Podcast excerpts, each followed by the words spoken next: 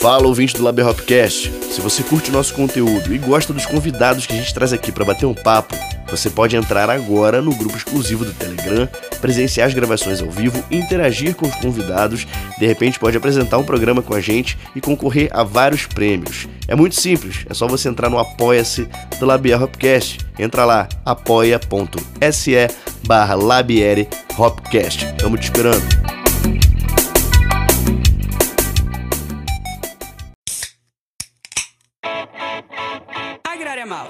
O malte das melhores cervejas apresenta Labière Hopcast.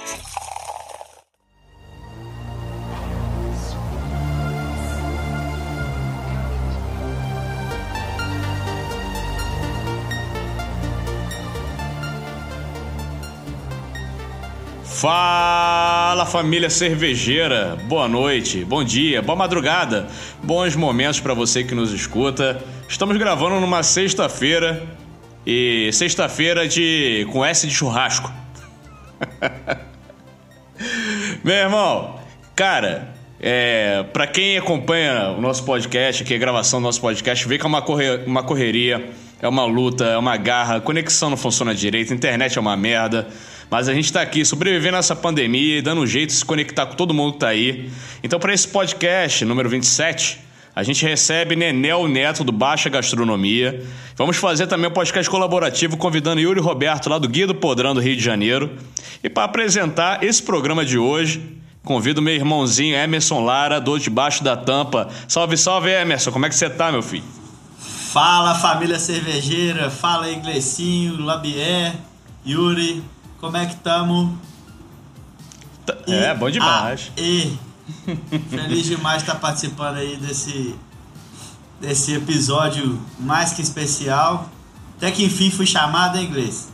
Ah, pô, meu irmão, você... Muitas co... muita coisa vai rolar ainda, cara. A gente tá juninho, a gente tá juninho. Daqui a pouco... Daqui a pouco muita coisa vai acontecer ainda, com certeza. E a gente curte muito interações e conectividade, né? É, meu irmão, então a gente tá, então está chamando aqui Nenel Neto, jornalista por formação, músico, músico por paixão e boêmio por hereditariedade, criador do perfil Baixa Gastronomia, e vem acompanhando, como eu disse antes, o Yuri Roberto, criador aí do Guia do Podrão, que é um site, aplicativo, um marketplace, uma parada completamente louca e voltada para comida de rua. Então, Nenel, Yuri, boa noite, bom dia, sei lá que momento vocês estão aí também. Salve, salve, diz aí, Yuri. E aí, jovens? Tudo bem? Como é que estamos, essa força? Eu já estou, já estou alegre para lá de Bagdá. Eu quero pedir desculpa em, em público para vocês, porque essa é a segunda vez que vocês têm que me aguentar, porque na primeira eu fiz uma cagada histórica. Eu tinha que gravar meu áudio aqui, não gravei porra nenhuma. E aí, a gente está gravando hoje de novo, vocês desculpem. Desculpem a minha falha. Ah, que isso, meu irmão. Tá bom que já... já viram uma série, já viram um seriado aí, toda sexta. O, o primeiro foi só ensaio, cara. É, o primeiro foi numa terça-feira, a gente gravou é, bebendo, mas meio caretinha, né, cara? Hoje é sexta. Meio burocrático. Hoje, hoje já começando com o pé na porta aqui já, meu irmão. Já queimei largada, a internet não tava funcionando, já tava puto. Pé na porta, soco na cara. Ô, cara, e, então, já estamos bebendo, estamos bebendo o quê? Nenel, você tá bebendo o quê? Yuri, você tá bebendo o quê? Emerson, você tá bebendo o quê? Ó, eu tô bebendo a Bruder Baixa Gastronomia, não poderia ser outra, né? Esse, esse rótulo que eu tenho o prazer de, de assinar. É que hoje che- chegou um carregamento aqui pra mim, então eu fiquei muito louco. O carregamento já chegou, já coloquei no congelador, o negócio já saiu. Coloquei no frost free, nem sei como é que chama o negócio lá. Pá, o negócio em quarenta minutos gelou e eu tô bebendo desde então. Pô, fantástico. E aí? É, então, é, da última vez vocês me pegaram... Não, eu tava careta, né? Tava careta. É, deixei, deixei, tava careta, deixei pra última hora. Aí, aí hoje eu tô, tô mais bem servido, tô com a Steinhaeger aqui, de um litro. E aí eu tô pingando aqui uma Serra Malte. Porra, mano, maravilhoso. E aí, Emerson?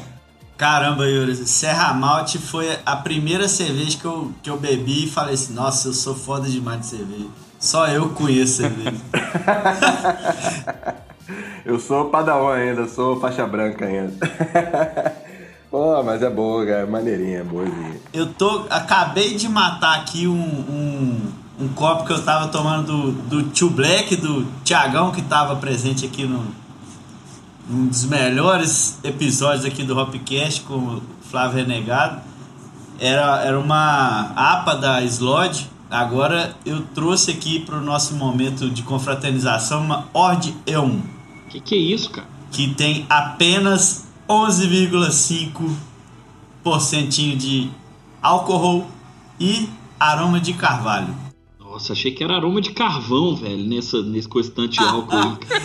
Carvão vai ficar meu cérebro quando eu tomar isso aqui. Meu irmão, e pra, pra continuar esse, esse, esse baile maravilhoso, também queria ressaltar aí a, a, a Serra Malte, cara. Serra Malte realmente é uma das primeiras cervejas que, que ela, ela muda, né? Ela muda um pouco do, da, da trilha do cervejeiro ali. E eu tô indo de Nilbe, da Prussia Bier, nossos grandes apoiadores aqui do podcast. Cervejaria maravilhosa de São Gonçalo do Rio Abaixo. Bota cerveja nos nossos copos e molha a nossa palavra aqui. Tô indo de Nilbe, que é uma América I P A, uma New England América I P A.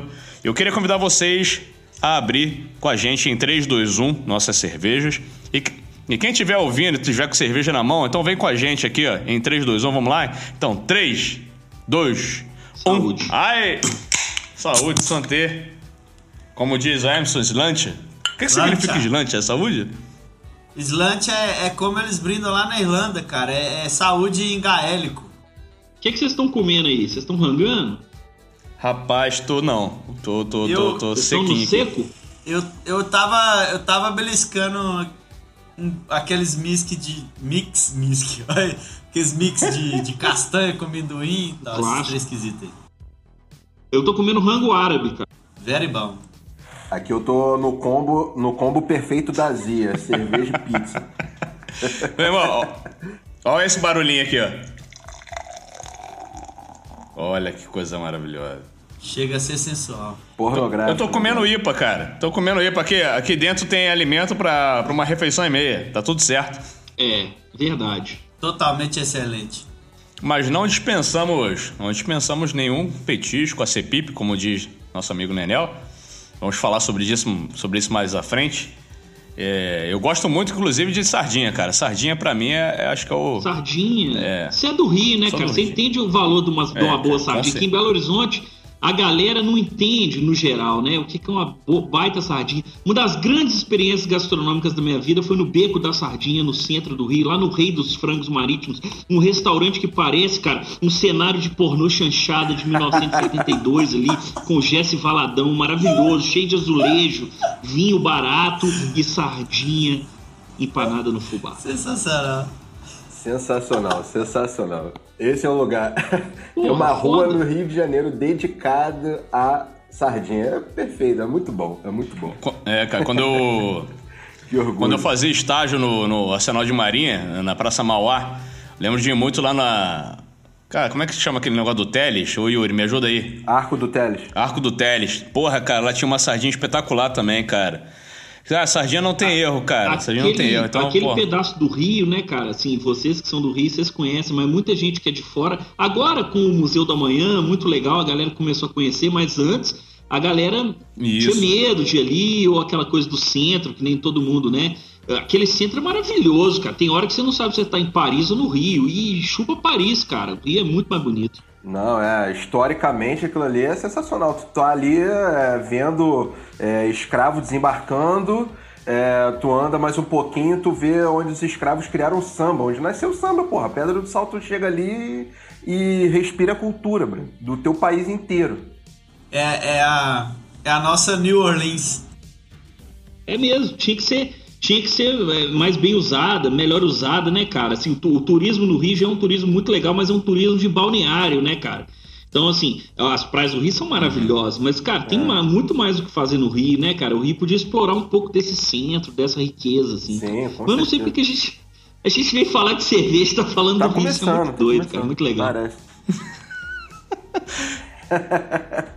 Tô falando, cara, tá virando série, cara. Daqui a pouco a gente tá toda sexta aí gravando. Pô, mas é isso que é legal, cara. Porque, na verdade, a cerveja, ela permeia tudo isso, né, cara? Então, de, de certa maneira, ou ela é protagonista, ou ela é coadjuvante. Mas ela é aquela, aquele coadjuvante tipo em... Aquele filme lá do, do, do Pacino com De Niro. Caraca, esqueci o nome, que tem o Leonardo DiCaprio também. O que é isso? Caraca, como é que é? Os Infiltrados. Os Infiltrados. Meu irmão, como é que tu fala que, que algum personagem daquele ali é protagonista e outro é coadjuvante? Até porque o Al Pacino... Porque o Al Pacino e o... Qual que é o outro aí? O De Niro, De Niro, De Niro. Não, o outro, o clássico aí. O... Leonardo DiCaprio. Eu nunca sei qual que é qual, cara. Vocês têm essa dificuldade também? Sério? Eu falo assim, esse é o De Niro, esse é o é, Al Pacino. Eu, eu não sei quem que é quem. Não, não, mas não é o De Niro, não. É o Jack Nicholson, ah, na verdade. Eu confundo é o Jack Nicholson. De Niro com o Al Pacino. É, exatamente. Viu? Vocês confundiram ah, também, não, Jack cara. Nicholson é... Não, De Niro e Al Pacino é impossível. o, o De Niro com o Al Pacino, ele faz, eles fazem um filme muito bom, que é o Fogo Contra Fogo. Com grande Val Kilmer. Que fez o... Porra. Que fez o... Batman. Porra, o, o, o, o Jim Morrison. Vocês já viram o filme The Doors, mil novecentos e noventa e um, noventa e dois? Com certeza, com certeza. Muito foda o filme. O cara enlouqueceu, vocês estão ligados? Como assim ele enlouqueceu? Ele pirou no personagem? Ele, ele passou uns meses, ele, ele, ele, ele, ele, ele vestiu tanto o, o personagem que ele passou um tempo depois do filme, isso é sério, ele fala achando que era o Jim Morrison, cara. Tendo as mesmas... Uh, mexendo com a mesma droga, e o cara enlouqueceu, cara, que ele, ele, ele encarnou o personagem. Isso rola muito no cinema, né, cara? É, pois é. O lance do Coringa também, né, o é. Jack Nicholson deu um toque lá pro, uhum. pro nosso amigo lá, e o cara não segurou a pressão de... Sim. De, do, do personagem, né, cara? Sinistro isso. Muito forte. É muito forte, o cara era piroca mesmo. Então, pois é, cara. E a cerveja, ela tá aí, cara. Tem hora que ela é protagonista, tem hora que ela é coadjuvante, mas ela é coadjuvante nesse nível aí. A gente se confunde todo porque muitos estilos de cerveja, muitos atores foda, e a cerveja, ela passa muito, como a gente, eu e Yuri somos do Rio de Janeiro, temos memórias afetivas naquele local. É, o bar, o boteco, é, passa por muito me- pra, pela memória afetiva. É basicamente é um espaço de reconexão, né, cara?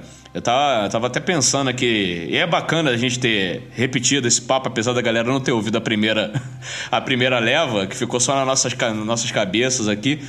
Porque eu tava pensando inclusive no, no comércio de retorno... Que ele simplesmente foi esvaindo, né? É, eu já trabalhei em locadora... Minha família teve locadora... Então locadora era um comércio de retorno, de retorno muito bacana... É, barbeira, barbearia voltou hoje forte, né? Com um comércio de retorno bacana... Que fideliza o cliente... O cara vai ali... Cara, o cabelo tá cortado, ele senta lá, meu irmão, só, só faz o pezinho aí, só vim trocar uma ideia. E o boteco, ele é muito disso também, né? E desde a infância, tem uma postagem do Nenel que fala sobre o negócio lá da, da infância, da quitanda, de ir lá comprar uma encomenda pra tia, comprar um cigarro pro pai e tomar um, um guaraná, comprar, to, to, tomar um doce. Você perguntava qual era o nome do, do, do dono da, dessa vendinha, né? Isso daí é muito legal, porque desde a infância a gente tem uma relação bacana com, com o boteco e, e a quitanda, esse tipo de, de comércio, que é o comércio de retorno, né? E, Nenel, como é que é isso, cara? Você lembra é, essa tua trajetória aí da, da infância pra cá? Sim, é muito legal isso que você falou, porque muita gente no Brasil, a gente tá falando de Brasil, dessa tradição tipo boteco, botequim, birosca, padaria, essas coisas. Acho que quase todo mundo, assim... É, é, teve isso na infância, por mais que as pessoas não, não, não pensem nisso, né? Isso é engraçado. É, mas todo mundo tem uma ligação. E eu morei, do, de quando eu nasci até os meus dezessete anos, num predinho que fica em cima de um botequim. O, é, é, o botequim chamava Tipiti, era um pé sujo daqueles, cara. Era, porra, maravilhoso, assim.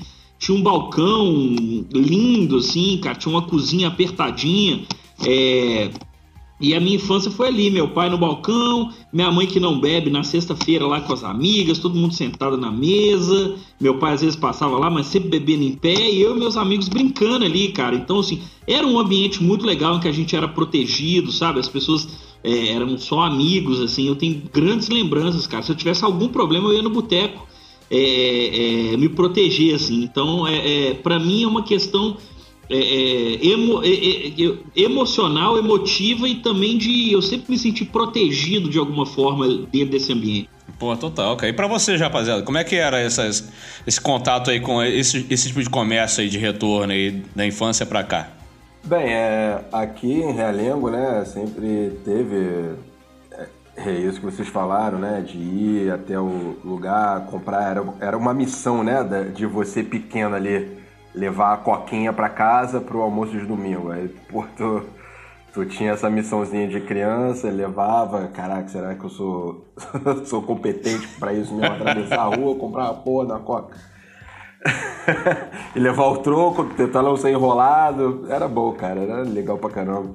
Aí tinha um flipper, e aí tu tava com o troco ali certinho, a coca na tua mão, porra, cara, eu não, eu não posso gastar, porra. Gasta, no tra... gasta ou não gasta no flipper, né? Fala que perdeu? É, perdi, mas coca quente lá, porra, perdi o dinheiro, caiu no chão, bolso furado, sei lá. Mas era bom, cara, era legal, assim, ir no, nos lugares, comprar bola de gude, comprar cigarro pra, pro pai, pra tia, refrigerante na garrafa de cerveja. Pô, tem muita lembrança disso, bola de gude, então, nossa. E o Emerson, tem a impressão que o Emerson nasceu no boteco, bicho. Cara, eu, eu tenho essa certeza, bicho. Assim... Não, eu acho que ele é um boteco nascido já. Já é um, um trem novo. É, eu, eu também, às vezes, eu fico me perguntando, cara.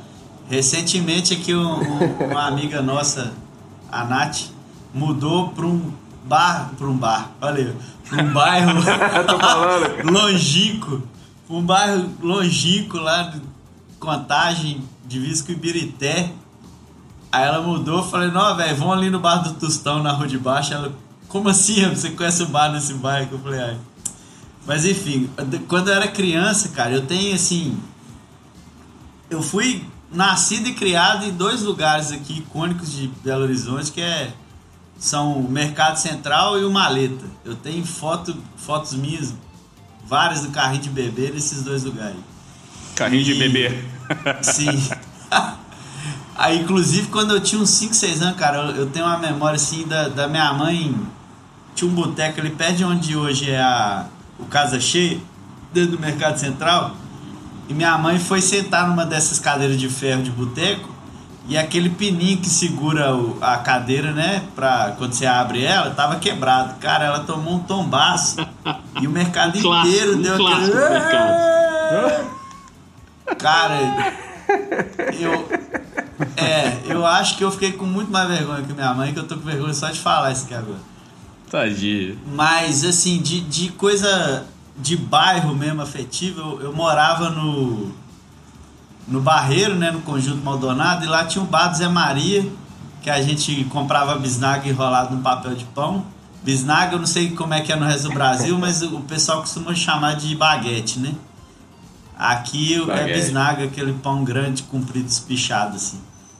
E aí tinha aquela famosa cadernetinha para anotar o fiado, uma fila enorme no orelhão lá, que você gastava dez fichas para falar com o fulano no interior lá. E era isso, cara. Era uma coisa de doido. O bar, pra, pra gente, tá muito presente na história inteira da nossa vida. É, cara, e a gente vem da gera... dessa geração que teve contato com banca de jornal... Com uma porrada de, de, de coisa bacana, né? É, e o Yuri aí bem lembrou, o fliperama, né, cara? De, botava a ficha lá, era do, dois créditos, vinte e cinco centavos, é, nossa. Aí tinha a roubalheira que você tirava um negócio de dentro da latinha de refrigerante e virava uma ficha, amarrava a ficha no, no barbante, pra, não, é muita coisa.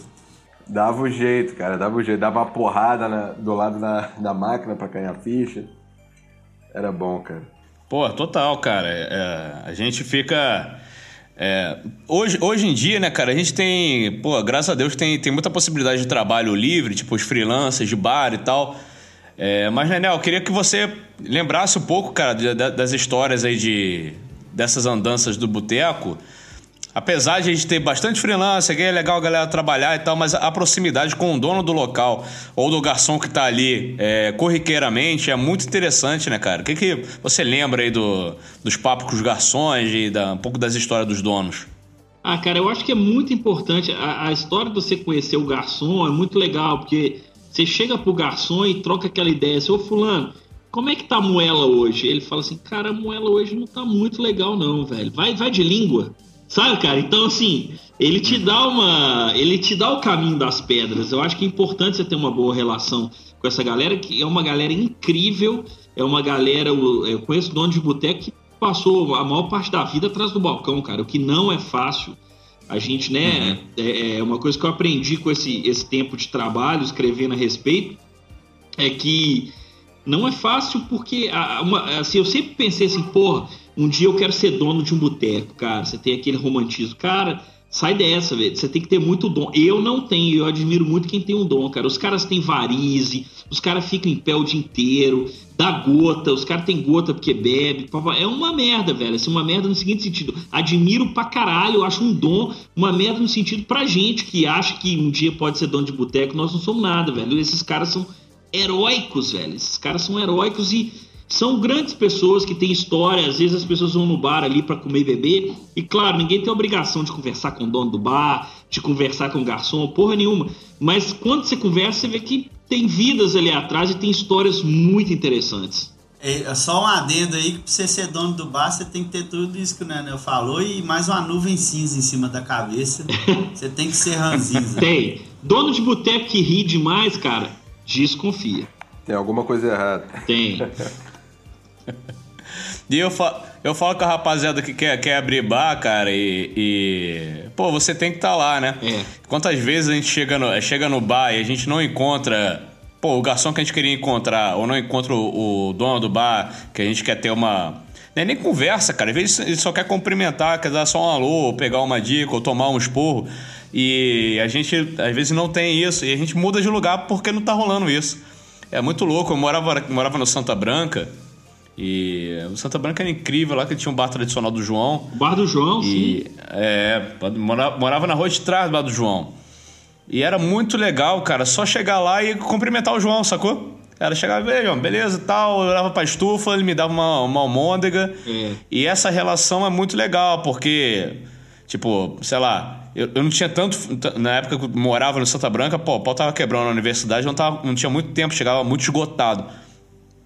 Mas, tipo, o dia que eu ia, ele sabia que botar fim da almôndega, almôndega. O cara meio que sabe, né? Sim. Isso não é ser mimado ou bajulado. É simplesmente uma relação de, de, de parceria, de amizade, né? E a gente que é de fora, a gente não tem família aqui. Então, qual, qualquer amigo, velho, que, é, que é um pouco mais amigo ou dono do bar, é, uma, é muito importante pra gente.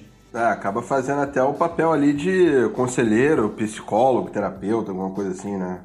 Um cara, às vezes, sei lá, vivido, não é, necessariamente vivido relacionado uhum. à idade, né?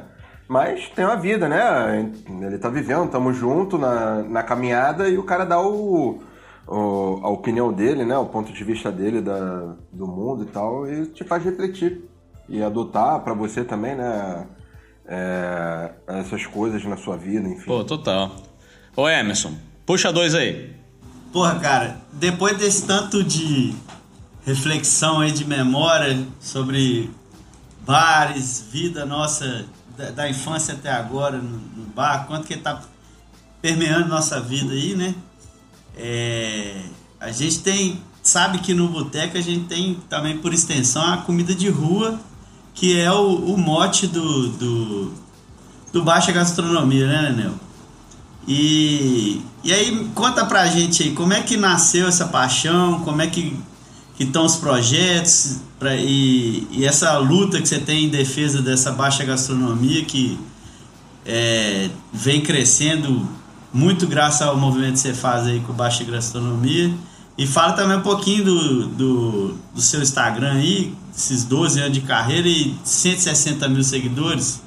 É, durante esses doze anos eu tenho escrito sobre, né, gastronomia popular, o que o povo come. O Yuri vai saber mais do que eu de comida de rua, que ele tem essa especialidade aí do Guia do Podrão, mas é, é um trabalho muito legal. Assim, a comida de rua não é a minha especialidade, mas é, é, é um dos meus amores, assim, né? Eu escrevo muito sobre boteco, mas eu amo comida de rua e, e eu falei com vocês há, há pouco, assim, uma coisa que eu gostaria de ressaltar é que eu sinto, eu posso falar de Belo Horizonte, né? É, eu sinto que a gente fica muito preso aqui em Belo Horizonte, eu acho que também se bobear no Rio, em São Paulo, se eu estiver errado, vocês me corrijam, a gente fica muito preso na comida de rua, hambúrguer e cachorro-quente, que é muito bom, todo mundo gosta, mas a gente tem que ter mais opções, cara. Por exemplo, eu fui na Colômbia e as opções de comida de rua lá são maravilhosas, cara. Você tem desde o cachorro-quente, é claro, até as arepas, né, cara? Que é uma espécie, é o primo do nosso pastel de angu. Por que que em Belo Horizonte a gente não tem uma, uma, um, um carrinho que venda pastel de angu, o cara frita ali na hora, cara? Porque o que é uma coisa nossa, a gente não tem. A gente só tem cachorro quente e hambúrguer, cachorro quente e hambúrguer. Às vezes um macarrão na chapa, muito raramente um sanduíche de pernil, que tem sumido aqui em Belo Horizonte. Então eu acho que a comida de rua, ela precisa, é claro que ela precisa também, a culpa não é só da galera que rala, que trabalha, que trabalha pra cacete, que acorda às cinco horas da manhã. A gente precisa de uma ajuda governamental, a gente precisa, precisa de uma união de, de setores aí. Eu acho que pra comida de rua é uma tendência mundial e, é claro, é, sempre com, principalmente esse momento que a gente está vivendo, sempre ali com higiene e tal, claro que isso tem que ser olhado, mas eu estou falando que a gente precisa de uma maior variedade nesse lance de comida de rua. Se eu estiver errado, me corrijam, por favor, não tenham, não tenham vergonha. Nenel tá certo pra caramba, né, cara? Pô, só olhar pra gente, somos, nós somos o Brasil, né, cara? Vamos, vamos lá, né? É, tu, e no centro do Rio, tu poderia estar tá vendo o quê? Um bolão de feijoada, alguma coisa diferente, né, cara? Porra, por que que... é, a gente tem que se surpreender em ter tapioca. Tapioca é muito bom, é legal, é, é diferente, né?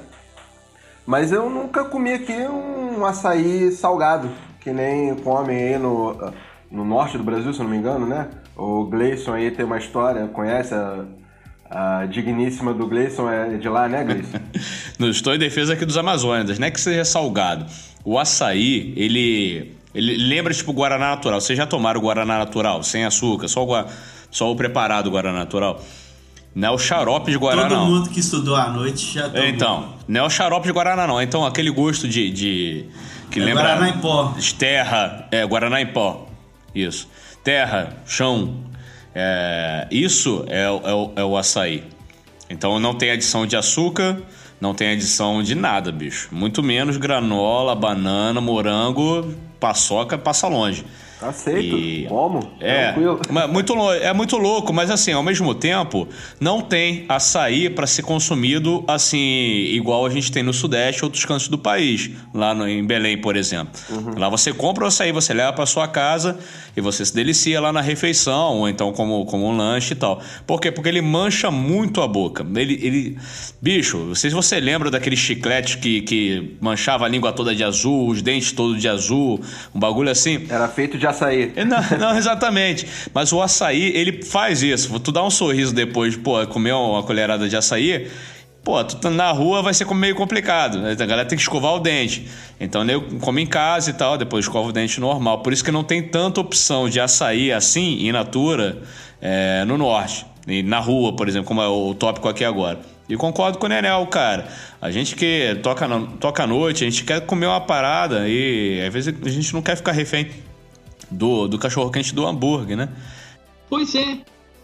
Por que que a gente não tem um mexidão aqui? O mexidão, para quem não é de Minas, de Belo Horizonte, é um clássico nosso, né? Que surgiu como uma comida caseira. O que sobrou do almoço você mexe e faz à noite ali, tudo junto. Os restaurantes, existe aquela lenda de que eles usam comida velha, mas os restaurantes sérios fazem um mexido feito na hora, né? Novo, com ingredientes frescos. Sim. Por que não ter um carrinho, por exemplo, que faz um mexidão aqui? Eu não conheço, pode ser que eu exista. Eu também não, cara. Então, assim, a gente, é.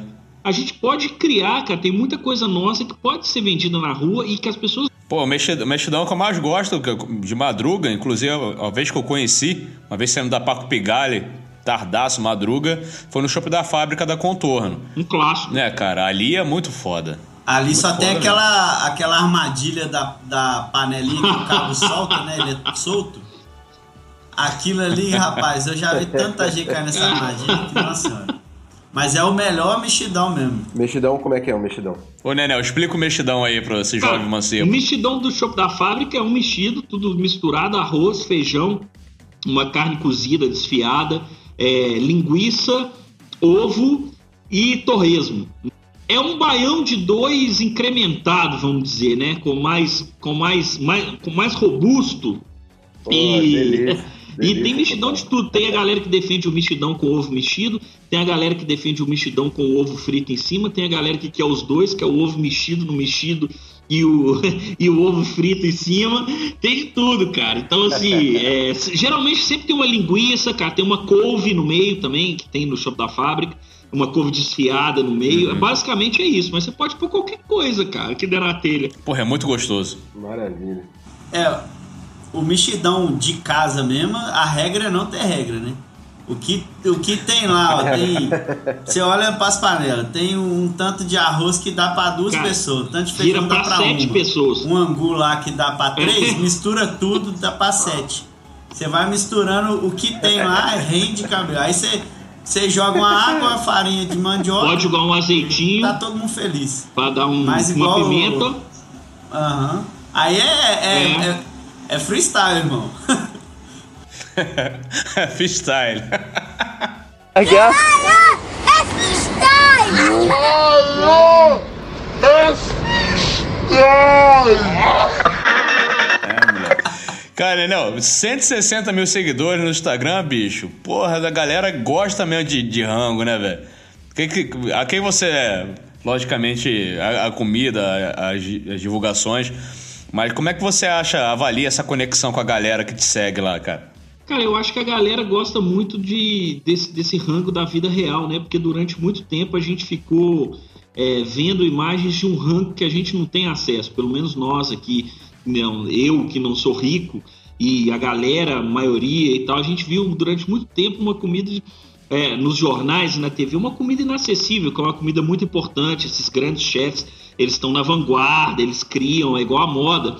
Mas assim, o que o povo come não é isso, cara, sacou? Não é fumaça de não sei o quê, com espuma de sei, sei que lá, velho. O povo come é caldo de mocotó, velho, durante o dia. Então assim, no dia a dia. Então a galera quer saber nisso. Então eu acho que a galera se identifica por causa disso, cara. A galera... A galera quer isso, assim, a galera, é, a galera quer se identificar com o que ela come e ver que aquilo é importante. A gente tem que saber valorizar isso, sabe? E, e ver que isso não é algo menor, como durante muito tempo as pessoas é, é, na mídia, seja lá onde for, mostraram, ah, cara, isso aqui é algo menor. Não é não, cara. Um caldo de mocotó bem feito é tão importante quanto um foie gras foda num restaurante foda. E tem sempre aquele rolê, né, Nenel? De vamos ver se é melhor que de fulano. Ah, ah, isso é legal demais, cara, porque boteco tem isso, né? Cada um é igual time de futebol, boteco, cara. Cada um tem o seu do coração, é igual a escola de samba. Cara, não, esse boteco é o melhor. Não, a almôndega desse é o melhor. Não é, cara. É muito legal esse tipo de discussão gostosa, né? Sadia, cara. Cada um tem o seu boteco e defende até o fim. Pois é, o mexidão mesmo aí, ó. Tem a, a briga do, do Shopping da Fábrica com o Bolão. Sim, dois clássicos da cidade, né? Pô, eu vou, vou, vou convido aí, Nenel, vamos começar esse movimento de incentivar o, o, o brasileiro a produzir comida brasileira para vender. Tipo, porra, porra né, padrão comercial mesmo, vambora, vamos vender aí é, mexidão, baião Sim. de dois, vambora, mano. Tem que ser. Vai vender, porra, quem não vai querer comer? Arroz, feijão, linguiça com couve e ovo? Porra, é impossível, cara. Que isso? Cara, Yuri, já... Que delícia. Então, já que você tá com a palavra aí, nego, como é que nasceu o guia? O que, que é o Guia do Podrão? Como é que nasceu o Guia do Podrão? Explica aí. É, então, o Guia do Podrão nasceu comigo e com o meu brother, o Allan Kardec, que é padrinho da minha filha agora. É, nós dois ali no segundo grau, né, duro, igual um coco, a gente tinha que comer num lugar mais barato que tinha. E era o mexicano. O mexicano era uma... parecia um... um cativeiro com um mexicano lá dentro fritando hambúrguer. Aí tinha um hambúrguer de um real, a gente, meu irmão, pô, isso daqui dá futuro, vamos fazer um blog falando de comida de, de podrão, de comida de rua, a gente... Começou em dois mil e cinco, né? A gente dava uma uh, sondada com a galera, onde é que tinha um hambúrguer legal. Ia no lugar, fazia, né? Um, tirava umas fotos, escrevia pro blog. E dava um incentivo, né? Dava, t- tentava chamar ali a galera pra uh, comer na, no, no lugar ali que a gente tava indo fazer a matéria. Tudo de graça, a gente não, não tinha a menor intenção ali de... De ganhar dinheiro, né? De uhum. ganhar nada. Até hoje é assim, né? A intenção é sempre ajudar. Esse é o nosso lema, inclusive, né? E de lá pra cá, dois mil e cinco pra cá, já te, a gente já tá com cento e poucos mil curtidores no, no Facebook. E depois da pandemia, né? É, eu perdi meu emprego e eu me dediquei exclusivamente ali a produzir, transformar o Guia do Podrão, que era um blog, no marketplace. É, e é grátis, né? Pra quem é autônomo. É, o que, então, que é o marketplace? Fala aí. As pessoas, Marketplace é um lugar onde a pessoa entra, anuncia seu pedido e as outras conseguem acessar é, o item, né, que elas estão procurando dentro da sua localidade. Por exemplo, o Facebook é o mar- tem o seu marketplace, né? É, a Amazon é um marketplace onde as pessoas que querem anunciar é, se encontram ali. E que quem quer comprar, acha, né? Não, não precisa, você não precisa ficar gravando o site de cada é, pizzaria que você gosta de comer. Tá tudo reunido em um, em um único lugar. E hoje temos, claro, né, o iFood, o Rappi, tudo mais. Só que esses caras não têm a possibilidade de um cara autônomo que tá começando agora, que perdeu o emprego, é, que tá na pior, sei lá, de dar o primeiro passo. E aí eu criei essa oportunidade para esses uhum. caras, entendeu? Totalmente grátis, não, não paga nada, você vai lá, começa a vender e bota seus produtos lá. Alguém que esteja procurando algum podrão, alguma comida barata, é só acessar, buscar ali nas redondezas que vai achar esse vendedor, entendeu? Pô, muito louco. E aí a gente tá divulgando isso agora, fazendo um videozinho, tá correria. Pô, massa, né, cara? E é uma coisa que a, a pandemia ela alertou todo mundo, que é a questão da entrega, né? Do delivery. É, é, né? Pois é. Daniel pode até falar sobre o, os bares, os bares, principalmente os bares mais tradicionais, cara, vem, vem ali na, na, no bar, né, cara? E esse negócio do marketplace, é, é legal a gente propor também uma virada de chave, até para os bares que são tradicionais, são de portinha e tal, que é um jeito de eles, eles aparecerem e, cara, sei lá, triangular aí com o entregador, dar um jeito. Como é que vocês avaliam essa transição aí da, da tradição para a inovação, tipo com o Guia do Podrão, com o aplicativo, marketplace e tal? Pois é, é, eu acho que a pandemia, óbvio, ninguém esperava, né?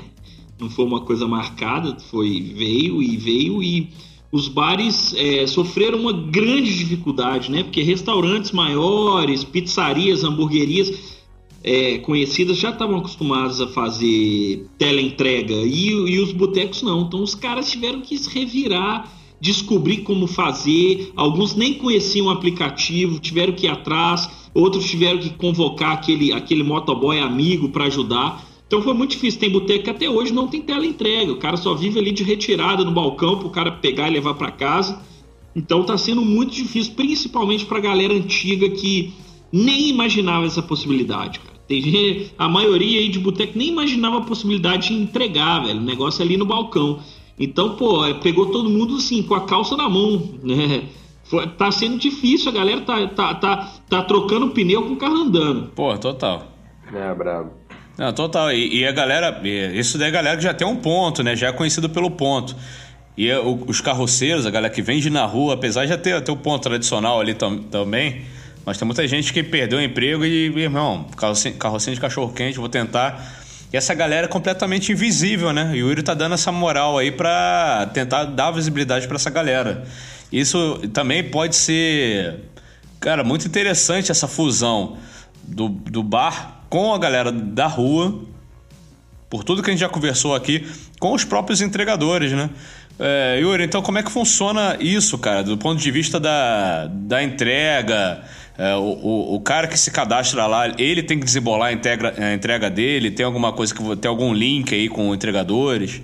Não, então, é, esse é um projeto já que seria mais à parte. É, eu não lido diretamente com o entregador, né? Mas eu acredito que as grandes já estejam fazendo isso. Tem é, é, algum percentual ali que elas já dão pro cara que faz uhum. a entrega, né?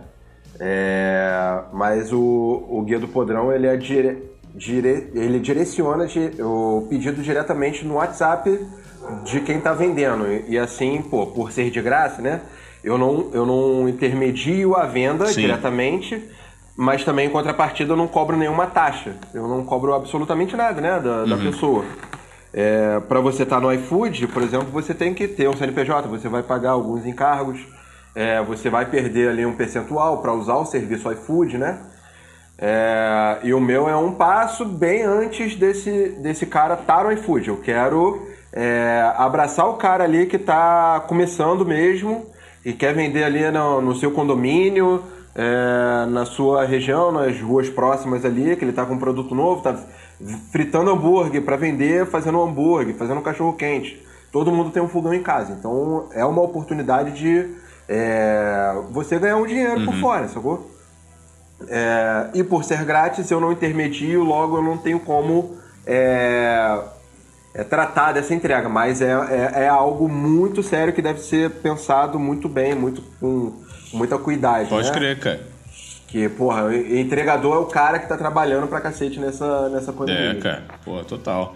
Mas, e, e é legal a questão do, do guia. Eu queria muito que o guia tivesse aplicado aqui em B H e região, porque eu gosto muito de cachorro-quente, por exemplo. E, pô, cara, e, e eu me mudei de B H pra Lagoa Santa. Eu não conheço ainda, tipo, as ruas, eu não sei onde que tem o, os cachorro-quentes, eu não sei onde tem as paradas. Então. Eu não quero ir pra um restaurante, não quero ir pra uma hamburgueria, necessariamente. Tem dia que eu quero comer na rua. E eu não sei. Mas o que eu digo é o seguinte, pô, você não vai gastar gasolina no teu carro caçando um cachorro-quente na tua cidade. Exatamente. Sacou? Então é muito louco isso. É muito interessante o, o trampo, cara. Essa seria uma aplicação, né? Você é novo numa cidade, você não conhece nada, você quer saber o que, que tem ali é, sendo vendido, né? A galera que tá anunciando alguma coisa diferente ali. E outra coisa também, você, por exemplo, você está aí, é, tem numa, numa região residencial, que não tem tanto comércio, e, e essa localidade poderia explodir, assim, é, de pessoas dentro de suas casas, cozinhando em seus fogões ali, normalmente, como fazem no dia a dia, é, é, preparando uma receita padrão ali que elas fazem para vender... para ganhar esse dinheiro por fora, entendeu? Ela pode fazer o cachorro-quente da receita que ela acha é, que é a melhor Sim. possível, que ela já comeu em algum lugar, e comercializar esse cachorro-quente e você compra do seu Pô, vizinho, caralho. Entendeu?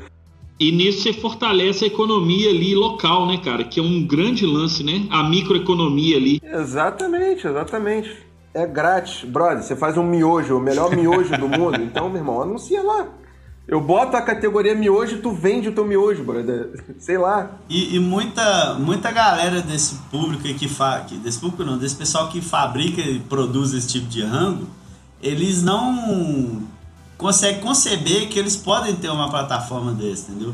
Eles falam assim, não, isso não é pra mim. Isso não é pra mim e tal. Você chega e oferece e mostra pra ele, cara, olha isso aqui, ó. Tá, tá aqui, ó. O Zezinho aqui da rua de cima que faz um... um Um olho de peixe que adorei, tá vendendo igual não sei o que. Aí ele olha assim, porra, esse cara aí é meu concorrente há quarenta e cinco anos, ele tá nessa? Bom, eu vou entrar nessa também. Ah, é, cara, é uma possibilidade. O negócio é abrir, abrir o mapa aí pra galera, dar essa, mais uma, né? Dar uma op- oportunidade pra essa galera deslanchar. É, o meu intuito é esse, né? Ajudar e aí em seguida é, transportar esse cara para formalidade, que é se uma pessoa que está vendendo, o negócio está indo muito bem, esse é o caminho natural. Então, eu, o que eu tenho que fazer é ajudar essa pessoa no, nesse caminho. Pô, do caralho. Pegar a informação e dar ali mastigada para elas. Seria, é o ideal que eu, é, que eu almejo aí com o Guia do Podrão, né? Pô, cara, e a gente começou esse papo falando sobre memória afetiva, sobre lembranças e tal, e muitas das vezes, cara, eu não estou falando com conhecimento de causa, não. Estou especulando. É, a pessoa ela pode se sentir assim... Pô, eu, eu cozinho legal, eu faço uma comida legal, vou vender alguma coisa. Aí ela vai caçar uma receita que, de repente, é tendência, é, tá na moda ou que falaram que dá mais lucratividade. E ela se esquece do que ela faz de mais foda. Ela é elogiada, de repente, ela é elogiada pra caramba por fazer uma, uma, uma, uma macarronada violenta, cara.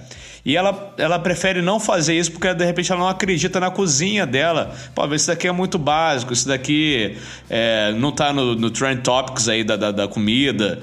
E fica até um, porra, um, um insight pra galera aí, cara. Acredite na sua cozinha, na sua cozinha mesmo. Na sua panela.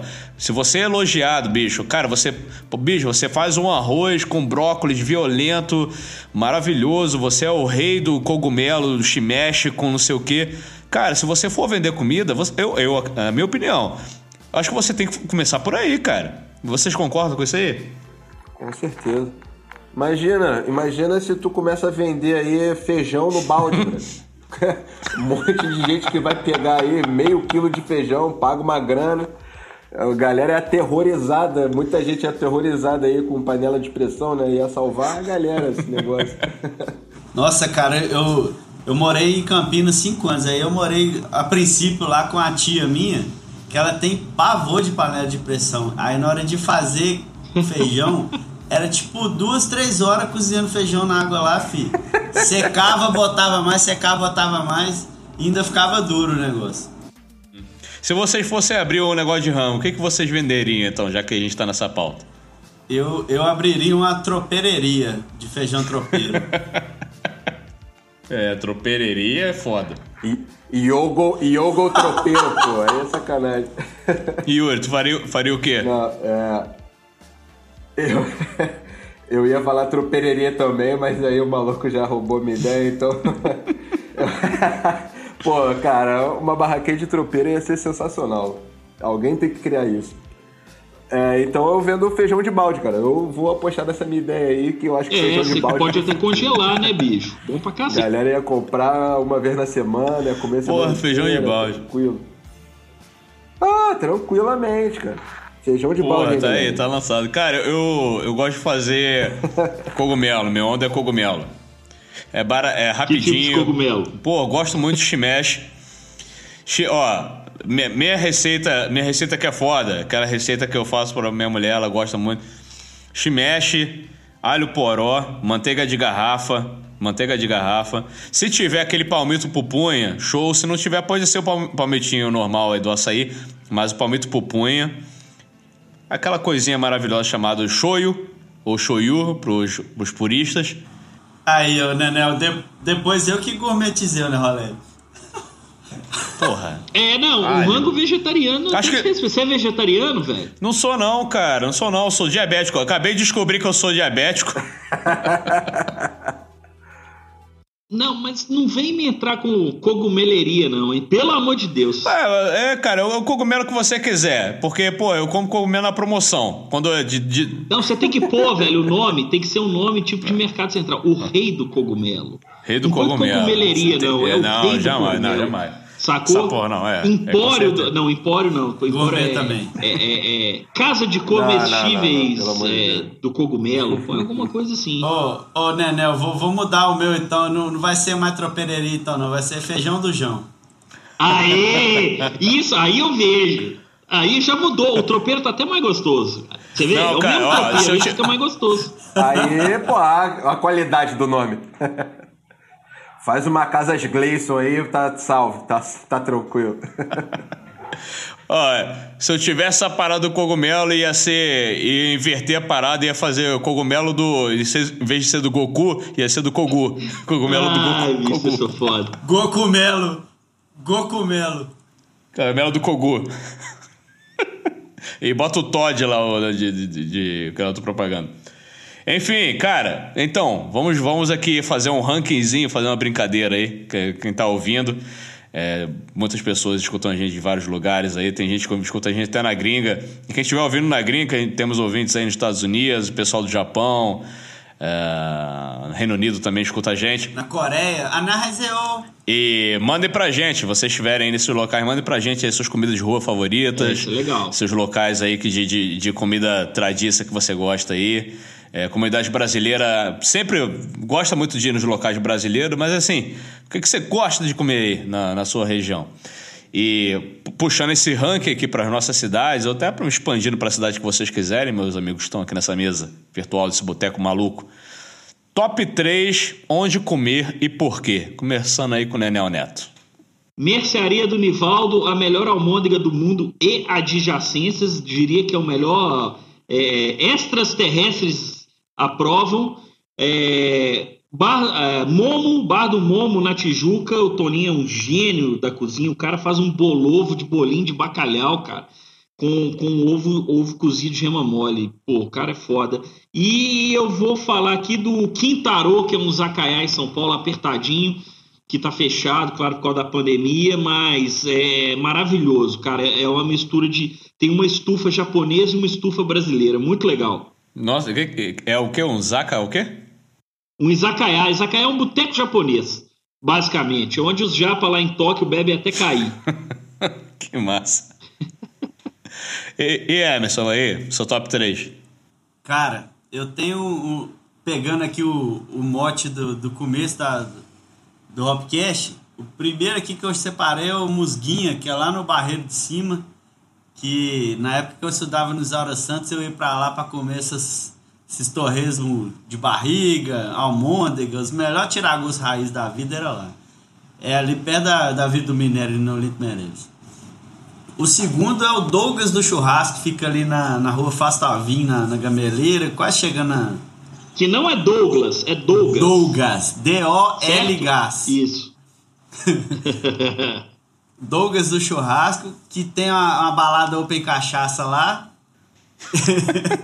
E te, ele faz uma picanha, uma manteiga de garrafa lá, que é inacreditável. E fora o acolhimento sensacional que eles têm lá, é, é fora de série. E o meu querido, inestimável sacolão e peixaria da Elisa lá no Sapupu, que o, o Gleice está me devendo uma visita lá para tomar um local no Bico de Litrão. Tem uma porção de inhame cru com azeite, guliça, assadazinha, costelão, joelho de porco. E é, é um festival oh, de maravilhas. Maravilhoso. Como diria o Huawei, tudo isso é embriaguez de sucesso, cara. Esse cara é profissional pra cacete, hein? Que isso, bicho. Eu tô me sentindo nada aqui, cara. Que isso, cara. É, cara. Que isso, velho. Yuri, Yuri Roberto, Guia do Podrão, vem aí. O seu top três. Nossa. Então, é... em Viçosa, Bar do Capelão, pra você ser... De, genuinamente maltratado pelo dono. Se você quer ser tratado igual um lixo.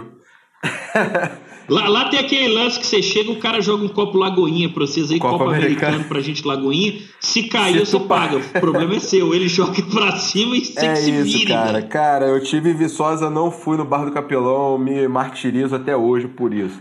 Cara, é, é esse. Em Viçosa, Bar do Capelão. Cerveja barata e tratamento ruim.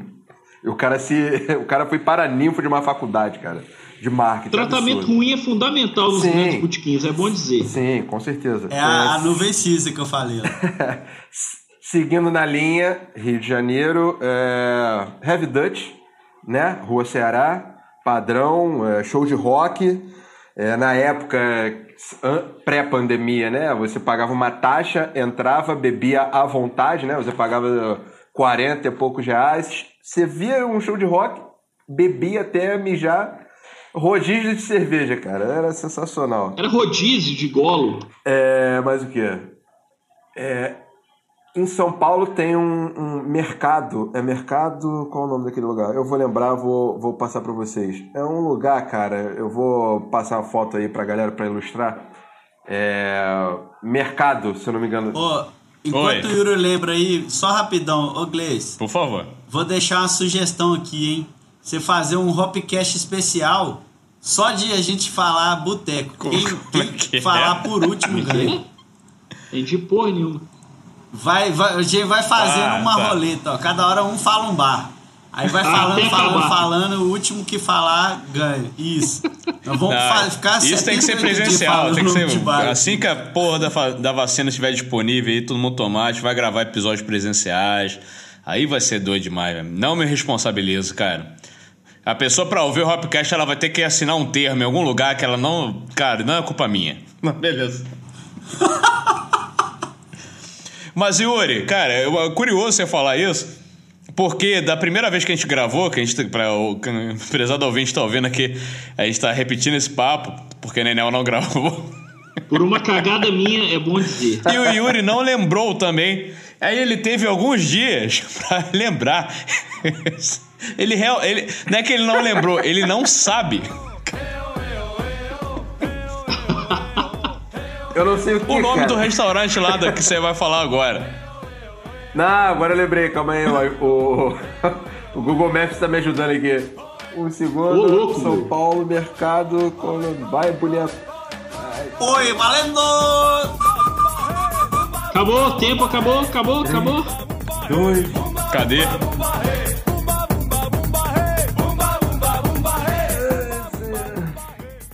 É, Mercado do Peixe em São Paulo, cara, é um lugar sensacional. É, lembra as mercearias antigas, um monte de coisa pendurada. É, e ali a galera para, come uma sardinha, pede uma serva, fica no meio da rua ali comendo. E, e a ambientação do lugar parece um, uma mercearia antiga. Então fica, fica essa dica aí em São Paulo. Quem já curte aí esse local... É, sabe do que eu tô falando, é muito bonito o lugar. Oh, é muito legal. Sensacional, cara.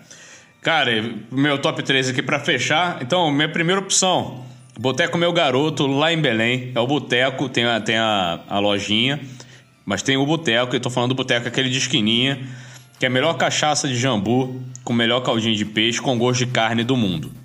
Incrível. É muito bom, cara. É muito bom. Esse caldinho de carne é maravilhoso, mas é de peixe. É tipo a tenda de suco do Chaves. Sensacional. Um abraço pra você, Léo Porto. Pô, adoro, adoro, adoro. Cachaça de jambu do meu garoto. É a única cachaça possível de jambu. Nós tonteamos com o Léo aqui no, no, no Expo Cachaça. Nossa, cara. Bebemos um tantinho com o seu Léo, hein? Gente boa demais, bicho. Gente boa demais, cara. Porra, saudades aí. Acho que foi na Expo Cachaça, não foi? Foi. Ele é gente fina mesmo, cara. O cara faz questão, tem uma paixão com a plantação de jambu dele lá em Ananindeua. Ananindeua, lá, sei lá o nome daquele. Ananindeua, pô. Temos os amazônicos estão ouvindo, hein? Vamos lá. É, número dois, Encanto do Bairro, no Encantado. Saída da linha amarela, voltando da praia. Melhor lugar, meu irmão. Não tem o melhor lugar pra comer o almoço ali pra quem é da Zona Norte, voltando da Barra ali principalmente. Cara, o, muito bem servido, um preço muito justo. Você, se você comer pouco, você pode pedir um prato que você consegue dividir ali com o seu amigo, com a sua mulher, de boa, total. Pede qualquer prato com molho à campanha, que é o vinagrete e tal. Fantástico. E pra fechar aqui, já falamos que é o Shopping da Fábrica da Contorno. E vou recomendar, já recomendamos o mexidão, eu vou recomendar o Super Laricão. Super Laricão é o, prato, é o, é, é o pedido que vem tudo. Pra, é muito bom para liberianos como eu. Não sabe o que comer, você pede o Super Laricão, cara, que vem macarrão, vem arroz, vem um bife, vem ovo, vem tudo mesmo. Batata frita. Pô, é sensacional. Batata frita, caraca. Aí você vai embalar, vai levar para casa. E eu adoro levar pra casa um é, essas coisas que... Porra, muito bom. Embala com aquele papel rosa. É. Aquela sensação... A, aquele papel rosa é muito nostálgico, cara. É, é muito legal. A comida até fica mais gostosa dentro dele, cara. Melhora. Que é o papel do galeto, né? É o tradicional papel do galeto. Você até tem que resistir à tentação de chegar em casa. Então, meu irmão, é isso aí. Esses foram os nossos top três... Né? Por quatro aqui você tem doze opções que eu vou deixar no post oficial desse episódio. Você pode ver na descrição lá que todos os endereços, os links vão estar lá para você pedir. E quando for pedir, se for pedir, fala que ouviu aqui, que a galera vai te tratar mal pra cacete, vai. Porque é assim que um boteco de raiz tem que ser. Cara, eu lembrei de uma história, eu tava, tava em Alvinópolis, é, nossos amigos aí da cervejaria Botocudos chamaram a gente para tocar lá em Alvinópolis. Fizemos um show de inauguração da casa antes da pandemia, tudo certo. Aí tem um bar classicão lá em Alvinópolis, chama Ninho da Águia. Aí, cara, eles me colocaram um terror violento. Cara, o Ninho da Águia é o lugar, porra, que você é mais mal atendido em Alvinópolis, tal, tal, tal, tal, aquela coisa toda. Aí, pô, beleza, na hora que a gente tocou, o bar já não estava aberto, a gente tocou, ficou bebendo lá. Mas no domingo o bar estava aberto, passei na porta, eu falei, caralho, vou lá, né, cara? Aí fiquei, fiquei ensaiando, fiquei ensaiando... Falei com o Vinícius, que é um dos sócios da Botocosa. Vinícius, vou lá no Ninho da Águia. E aí? Ele, cara, vá lá, pô, tem que ir, é a experiência, tem que ir. Aí cheguei, e tem uma tradição lá no Ninho da Águia, que você entra no bar, o, o balcão é tipo em L, e tem tipo oito pessoas atrás do balcão. Então você não sabe quem tá trabalhando lá, porque os clientes gostam de ficar atrás do balcão também. E o cara deixa. Então você fica nessa de, pra quem é de fora, meu irmão, eu vou pedir pra quem... E como é que vai ser? Aí foi eu, Ricelli, a gente ficou lá em frente à estufa lá do frango. Eles são conhecidos por terem as melhores coxas de frango, os cortes de frango lá empanado. Aí eu fiquei olhando pra coxa e, porra, aí ninguém veio me atender, cara. Eu fiquei um tempo assim, até que brotou um maluco. Cara, vai querer frango? Eu falei, porra, só se tu quiser me servir, parceiro. Se, se, não, se não for incomodar, se tu não quiser, né, velho? É que, se, não, se é. não estiver incomodando aqui, você me desculpa é. aí. Cê, é, cara, cê, não, é beleza, não, pega. Aí pegou. Aí ele vai beber o quê? Eu, o que você me recomendar? Cara, deu uma de malandro assim, ele, pô, a Heineken tá muito boa, ele, então vai de Heineken. Você ganhou mas o cara nessa, legal, que ele cara, viu que você é malandro na hora que você falou, no que você me recomendar, ele falou, esse cara é malandro. Aí você ganhou o cara nessa é, aí, pô, velho. Você ganhou o cara nessa. Tu tem que ir escaldado, cara. Tem que, tem que ir escaldado. E falando de em bares e cervejas e tal, um abraço para a cervejaria Botocudos. Fez uma cerveja para eles, inclusive, uma American Lager especial para o Ninho da Águia. Acabou rapidaço, a galera bebe ensandecidamente lá em Alvinópolis. E, Nenel, você tem uma, uma breja com, com o pessoal da Bruder, né, cara? Que é a Baixa Gastronomia, a cerveja que você está bebendo hoje aí. E, cara, antes de você falar dela, eu queria chamar um áudio aqui exclusivo do Patrício, cervejeiro da Bruder, vai falar um pouquinho sobre a cerveja, um pouquinho dessas características técnicas da Baixa Gastronomia. Roda aí.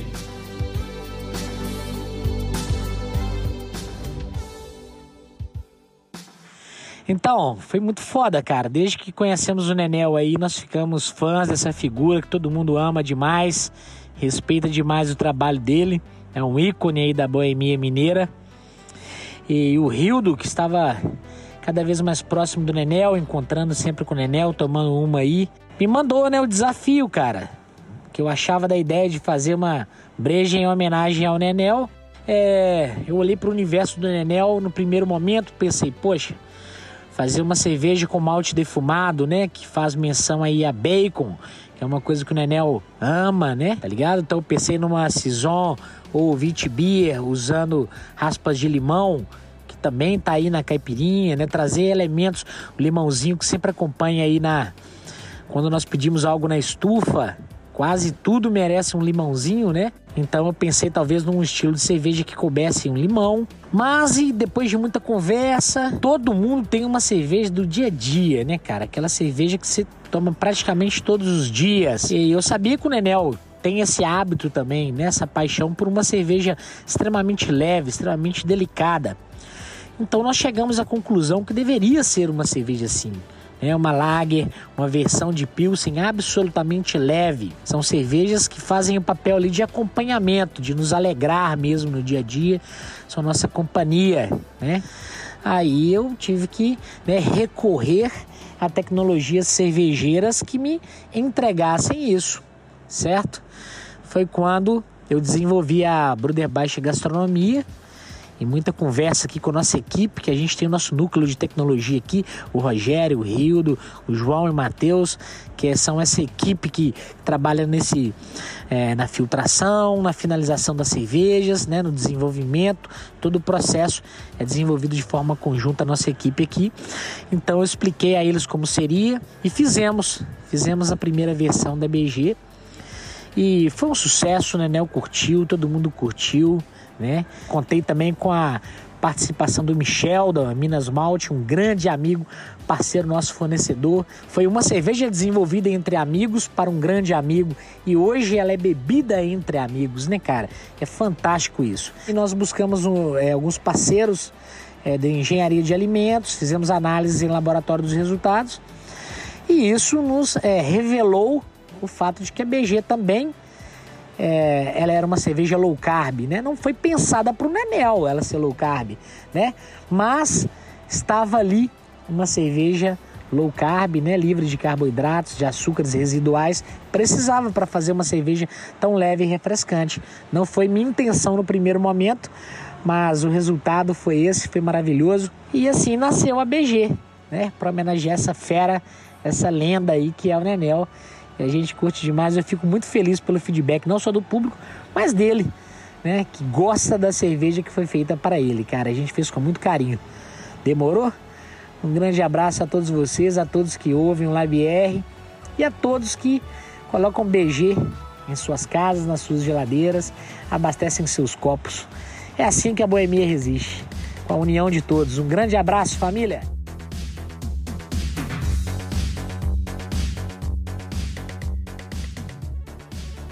Ei, Patrição, essa aí patinga aí, Patrição. Chama a gente pra visitar aí a Bruder, velho.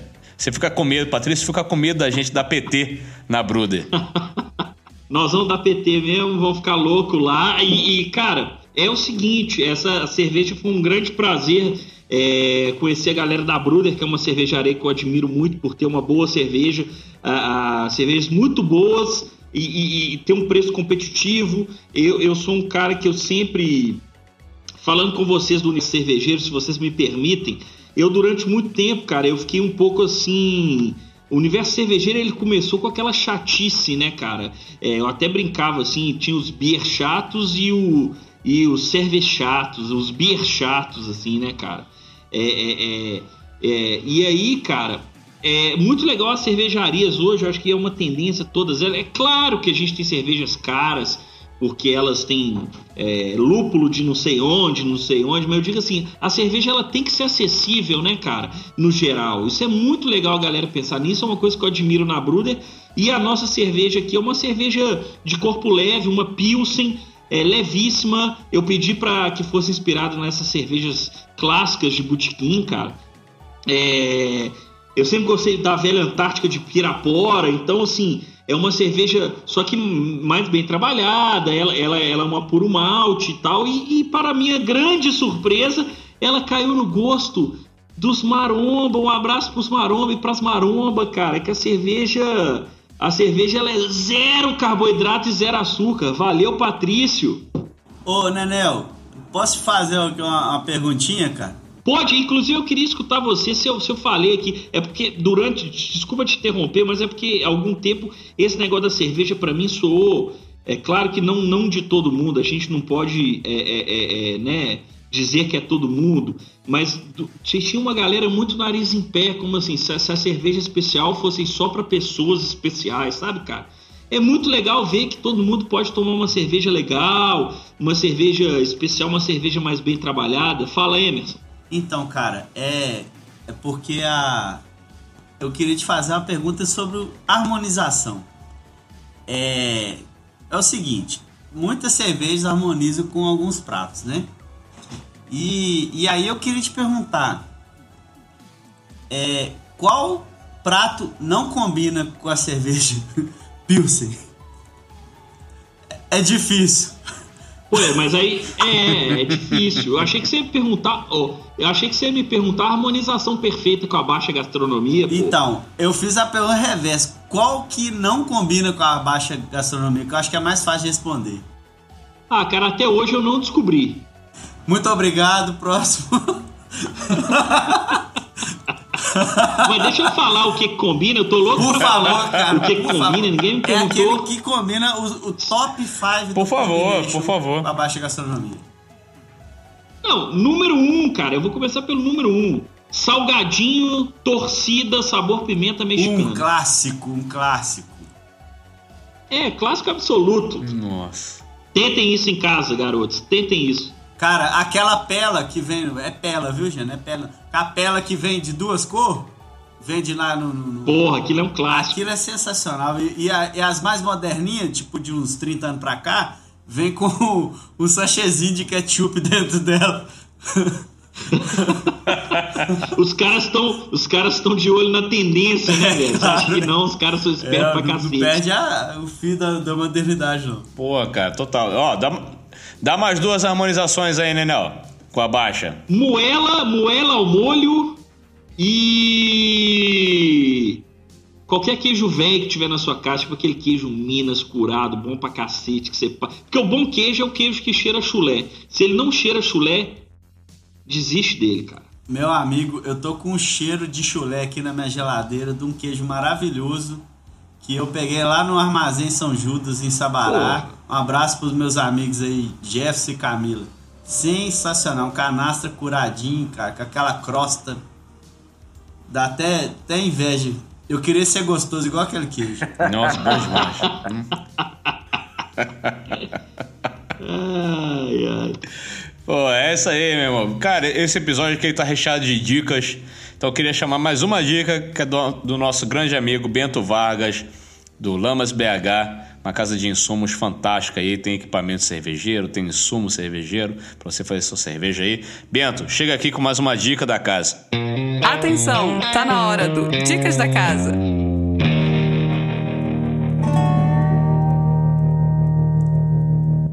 Prost, vida longa, amigo cervejeiro. Eu sou o Bento e hoje no Dica da Casa a gente vai falar sobre lugares legais para tomar cerveja e comer.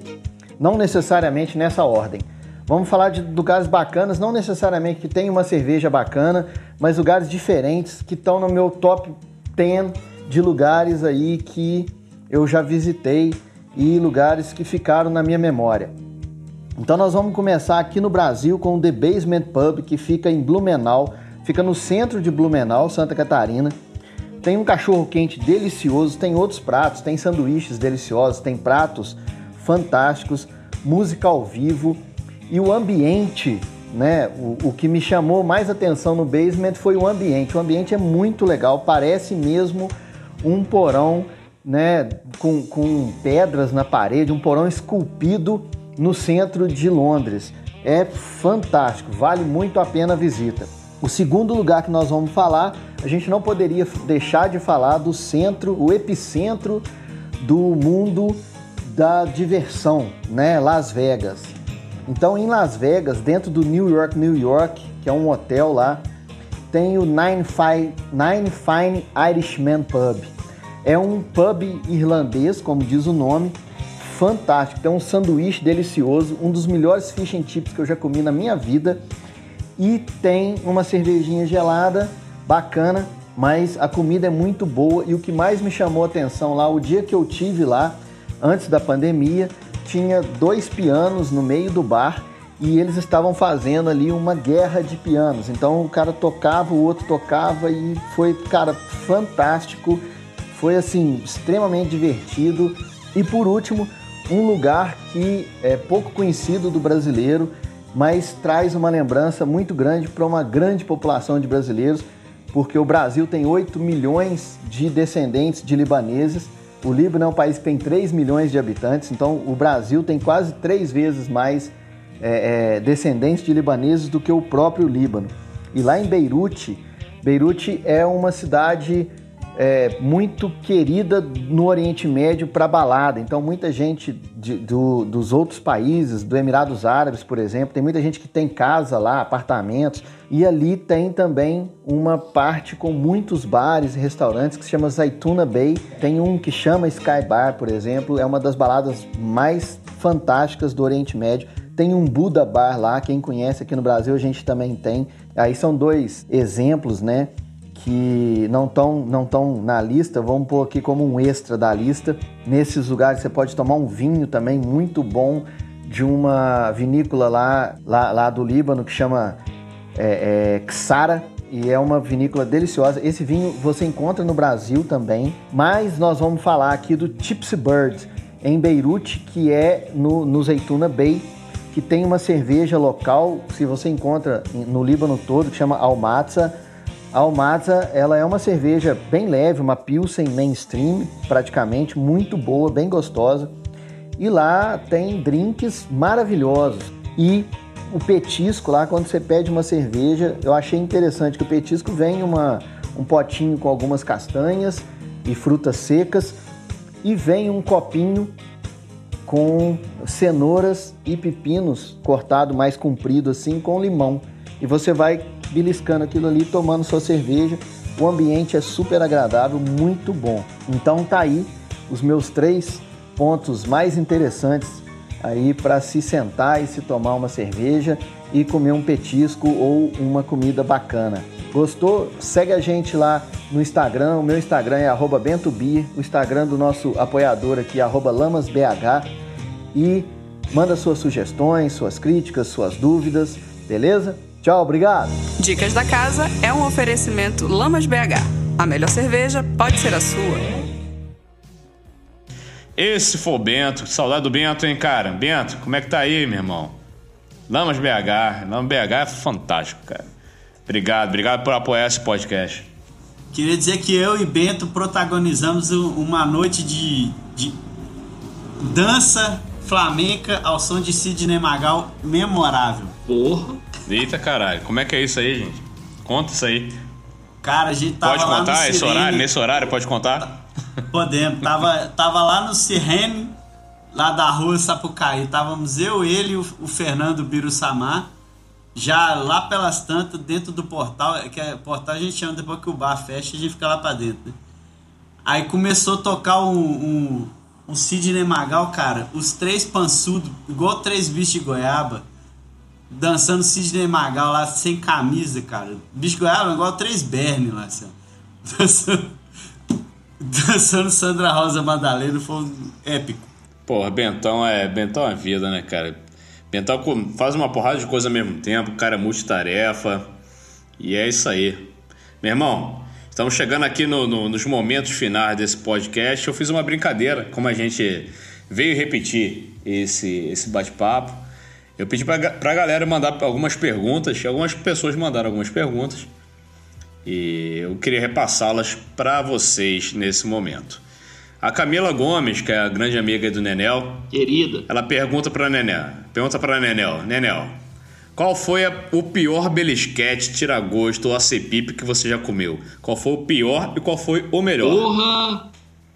Nossa, gente, aí vocês me apertaram. Não me lembro, não é, me você... lembro, não me lembro. O pior deve ter sido, cara, em algum lugar, em alguma madrugada, assim, cara, mas tudo, tudo, tudo vale, cara, quando o seu coração é bom, sacou? O melhor é o que a gente tá comendo no momento, né, cara? Eu vou, eu vou sair pela tangente. O melhor tempero é a fome, né? É. É igual banda. Quando você pergunta pra essas bandas grandes, porra, qual que é o seu melhor disco? Aí o cara fala, é o mais novo, cara. É o disco atual. Não é isso que eles falam? Exatamente. É igual Renato, Renato Russo no, no acústico. A gente quer tocar as músicas novas. Mas tem que chegar a cem mil essa porra aí, meu irmão.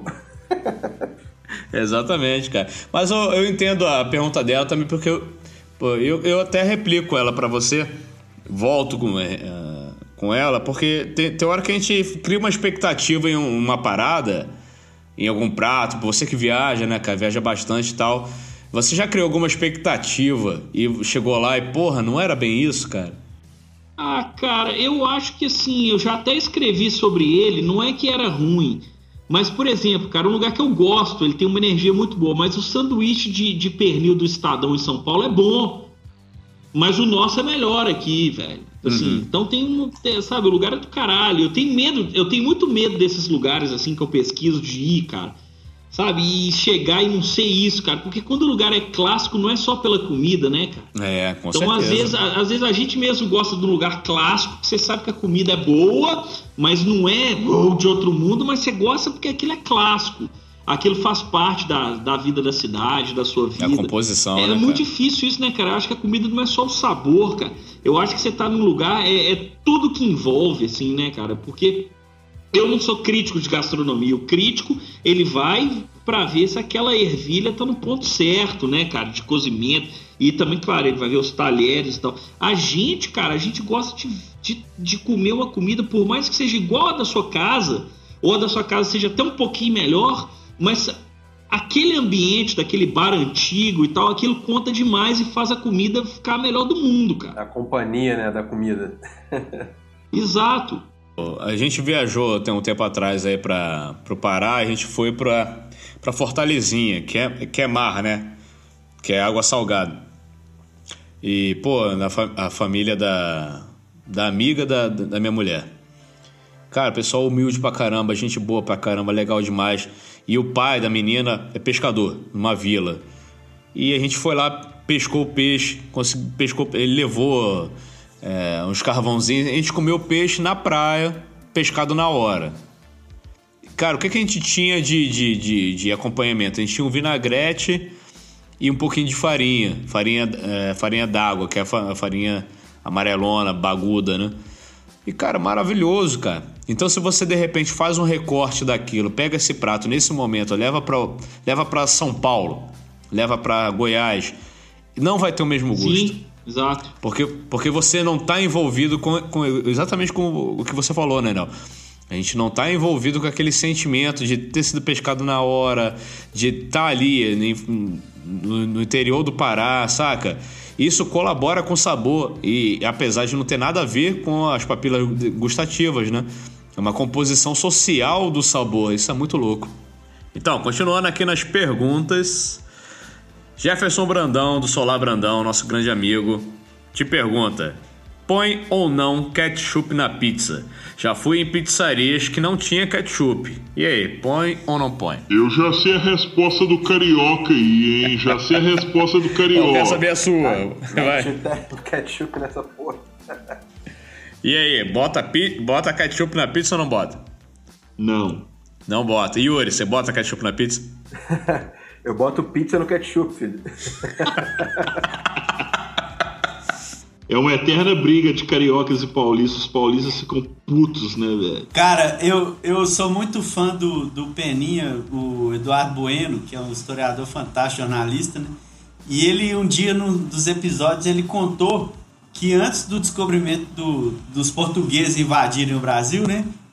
A tribo que habitava hoje, onde hoje é o Rio, era inimigaça da onde hoje é o São Paulo, cara.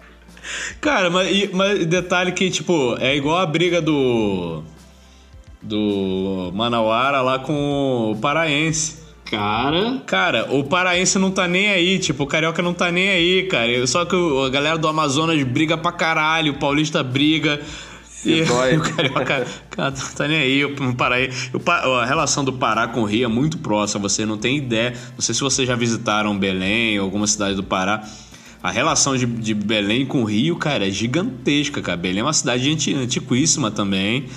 É, pô, é, é tão velha, é tão antiga quanto o Rio. E o jeito da, da rapaziada... Aquela malemolência ali do Vero Peso se assemelha muito com a uruguaiana. É muito louco, cara. Tanto que eu sou casado aí com, com uma paraense. Então vamos levantar uma polêmica aqui pra galera do Pará que tá nos escutando. É rima ou paysandu? É papão, né, papai? Quer dizer, eu não sei, deixa eu ver. Meu sogro, meu sogro é remista. É, re, é remista, papai.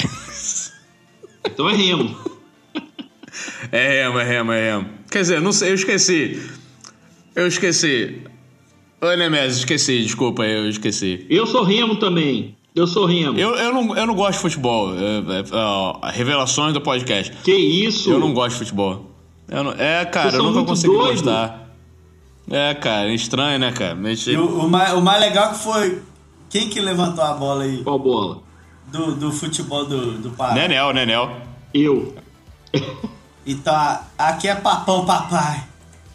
E tem o Tunaluso também, hein? Vamos, um abraço pra galera do Tunaluso aí também, pô. Tunaluso, sensacional. A América já pegou, pegou suor com esse time algumas vezes. É, pô, os três grandes lá. Mas eu... fica o meu abraço aí pra todos os, os não anti-futebolistas, mas os não futebolistas, que tá tudo bem, gente. Ah, tá tudo bem. É isso aí. Eu sofri muito, cara. Eu sofri muito nessa vida por não gostar tanto de futebol. É, a certidão do nascimento diz que a gente tem que ser flamenguista, ok? A gente foi flamenguista durante muito tempo. Mas, é... enfim, tá tudo bem, cara. Acho que me encheu um saco o negócio de futebol. Apesar de eu gostar muito de ir pra estádio.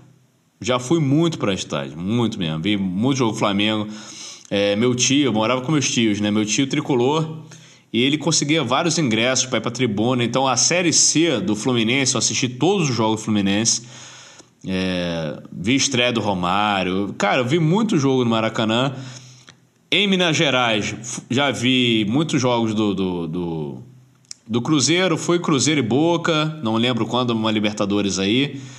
Clássicos também já vi. Já vi o Flamengo e, e Galo, que também, apesar de ser perigoso, é, cabulosíssimo de ir pro jogo nesse dia.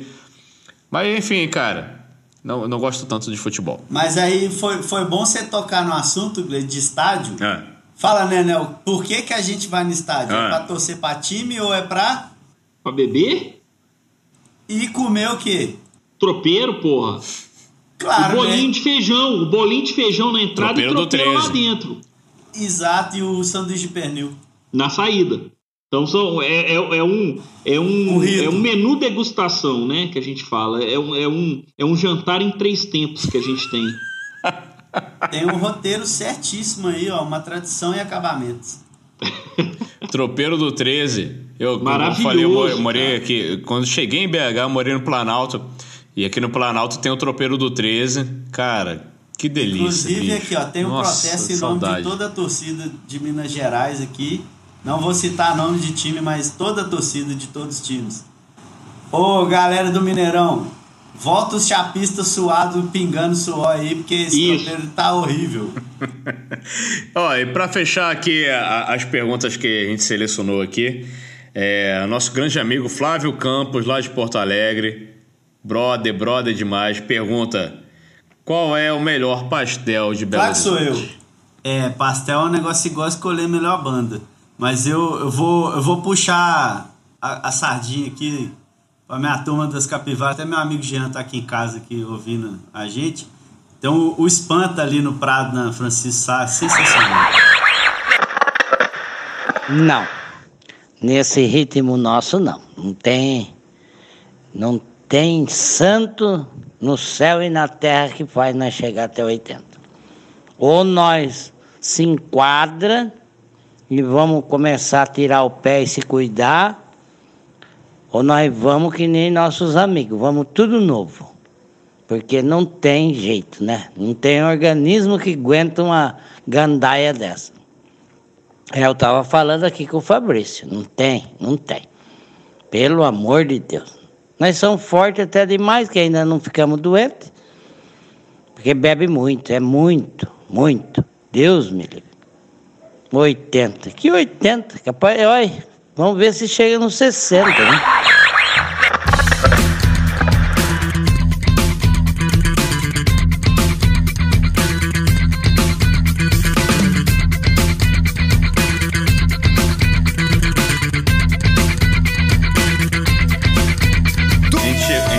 Aos momentos saideira desse podcast com harmonização musical. É hora que o nosso ouvinte ele vai pegar, vai olhar para sua playlist e vai falar: vou escolher a música que esses caras vão falar aí e vou pegar a cerveja que os caras vão sugerir para harmonização. Queria que todo mundo aí pensasse em uma música e uma cerveja e explicasse por que ela combina, essas coisas combinam. Se quiser sugerir também cenários de como consumir cerveja, como ouvir essa música. Enfim, vamos começar de trás para frente. Yuri Roberto, o que você sugere aí de harmonização musical? Então, cara, eu tomei uma vez uma Ocus Pocus sinistra, pesada, forte. Eu acho que era Interestelar, se não me engano. E aí eu harmonizaria essa com o Errário Mano Oeste do Jorge Ben. Cara, eu acho que seria a combinação perfeita. E aí, Emerson, vai de quê? Vou mandar aqui então. Meu nome é Emerson por causa de uma banda britânica chamada Emerson Lake and Palmer, que é, que é composta tá por Kit Emerson, Greg Lake e Cal Palmer. Cara, você é muito especial, eu gostei de você pra cacete, velho. Estimulamos quando eu mencionei quem do pau, caralho. Velho. Puta, como é que eu não te conheci que, antes, o, velho? O que é o pior, né, velho? Eu fui no show do M C Ken Palma e meu pai que me batizou não foi porque a mulher dele não deixou. Vexatório, vexatório. Santana Lara, tá no... São Pedro vai cobrar esse vacilo assim. Caralho, nossa senhora. Aí, cara, coitado, é... Velho. Eu fiz um... Participei de umas confrarias com a Pri Colares, que é...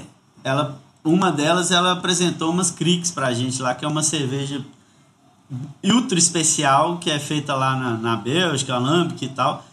E aí tem um doidão lá do, do sul, que é da cervejaria Coisa Linda, que fez uma, uma espécie de Crick que é feita... em Santa Catarina, Florianópolis, e o cara, tipo assim, é impossível você fazer uma crique fora da Bélgica, e o cara foi lá e fez, sabendo que era impossível, foi lá e fez. E, e por que que eu, eu mencionei o Fleckenpalm e a crique? Porque são de uma complexidade enorme, e meu pai, meu pai não, um amigo meu costuma falar, meu amigo Sandy, Sandijo, é, um abraço. Ele fala assim: tem cinco pessoas no mundo que gostam de Emerson Lake and Palmer. Você, seu pai, o Emerson Lake e o Palmer.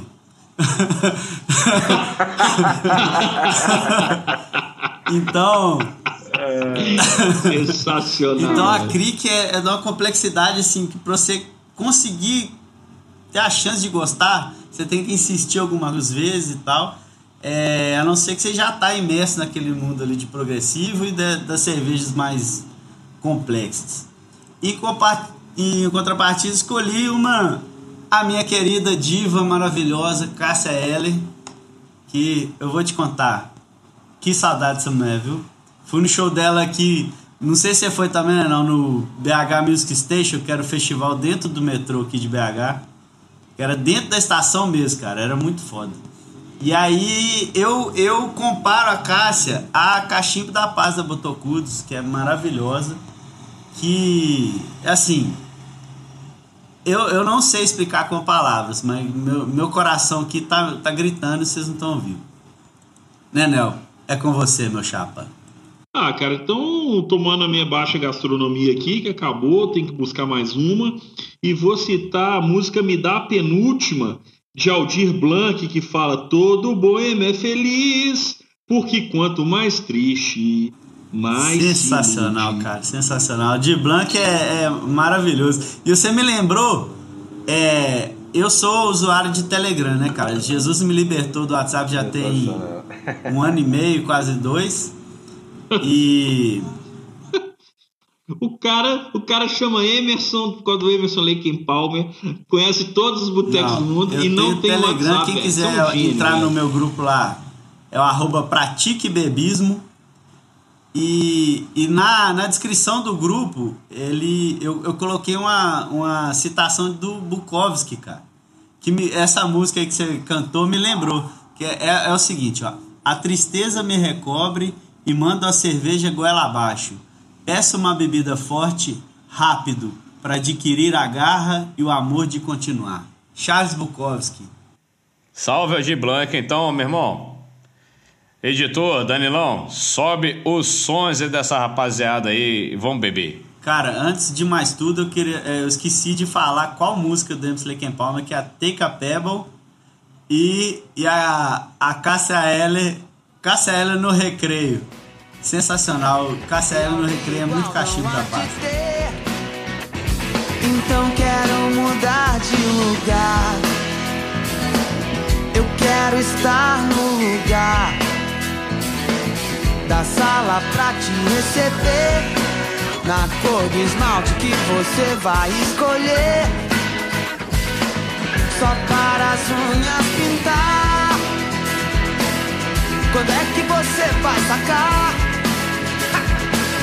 Que fazem suas mãos, é só porque você não está comigo. The daybreak is your midnight. The colors have all died. Disturbing the waters of our lives.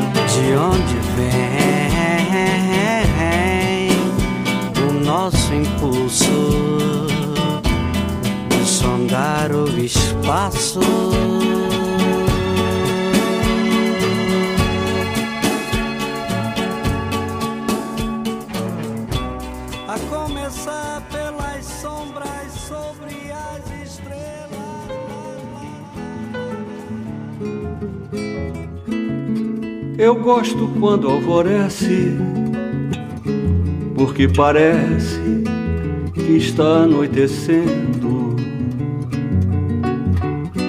E gosto quando anoitece, que só vendo, porque penso que alvorece.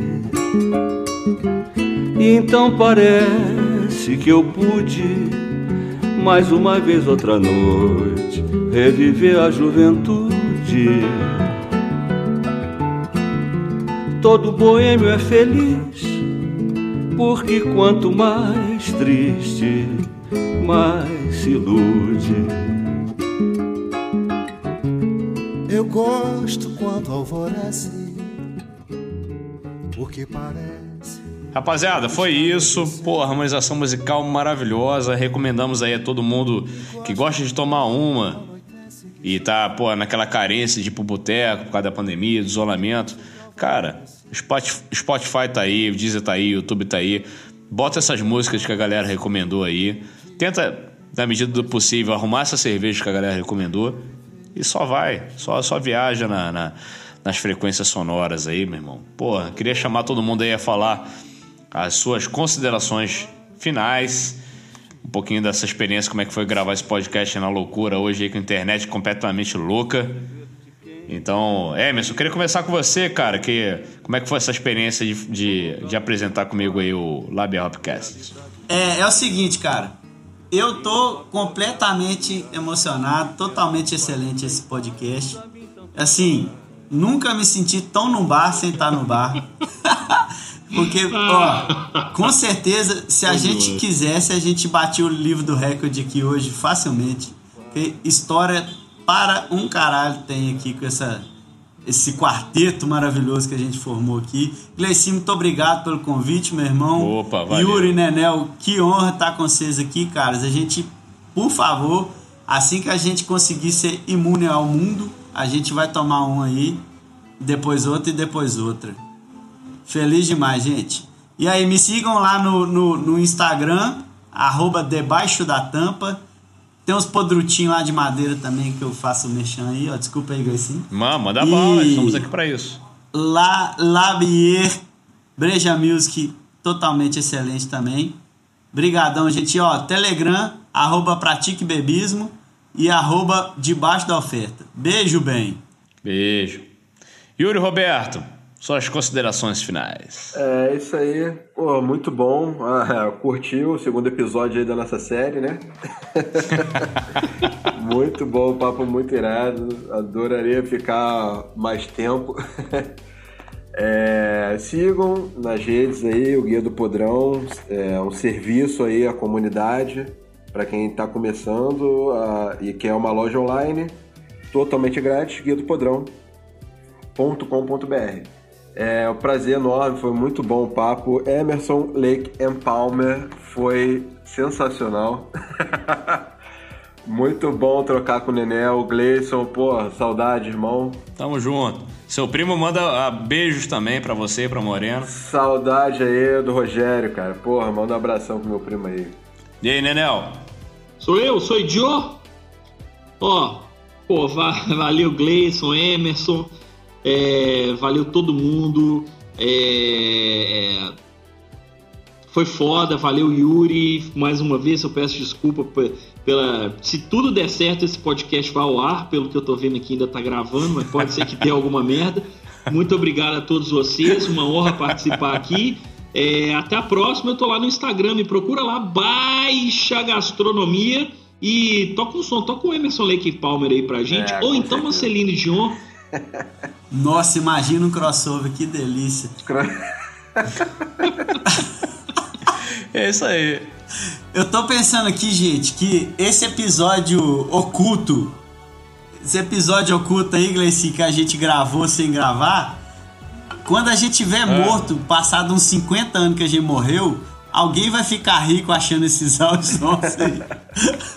Nós vamos ficar rico morto. Não, igual, esses tipo, áudios estão sal, salvaços. Estão salvos aqui.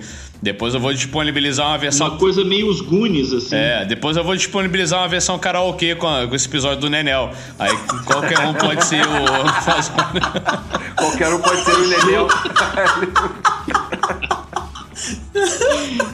É, meu irmão.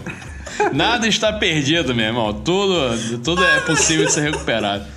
E eu queria também deixar um abraço. Acabou que a gente, esse episódio muito louco, a gente não falou da noventa e oito F M, e que o Nenel também participa lá no Boteco noventa e oito, todo aos sábados, né? Fica um abraço pro Antonello, Caju. Nenel, manda um salve pra rapaziada aí, chama a galera pra ouvir o, o Boteco noventa e oito. Massa, o Boteco noventa e oito rola todos os sábados na Rádio noventa e oito aqui de Belo Horizonte, de meio-dia às duas. Você pode achar em qualquer lugar do mundo aí pelo, pelo aplicativo no, Rádio noventa e oito ou noventa e oito F M, a gente tá lá. Valeu demais pela força, galera. Até a próxima. Me chama de novo, hein? Me chama que eu vou. É isso aí, galera. Esse foi o Labière Hopcast com esse bando de doido e um boteco virtual. É isso, uma montanha-russa, porra, muita alegria. E pra gente também refletir o quanto os bares, os botecos, eles são importantes para nossas vidas, né? Muito legal, muita energia positiva, conexão aí com garçom, com dono de estabelecimento, com todo mundo, cara. Sigam a gente aí em arroba Labière Oficial. Compartilhe esse episódio para todo mundo que você achar que gosta de tomar uma, gosta de se divertir.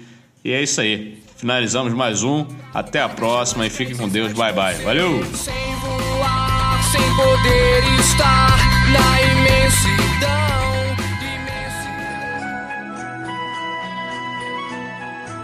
Podia terminar esse, esse, esse podcast, é só uma sugestão, pode ser uma sugestão péssima, inclusive, mas podia terminar com uma Heart Will Go On da Celine Dion. Com a trilha? Porra, My Heart Will Go On. Porra, isso tocou pra cacete. Sandy Júnior cantando. Por mais que eu tente aceitar.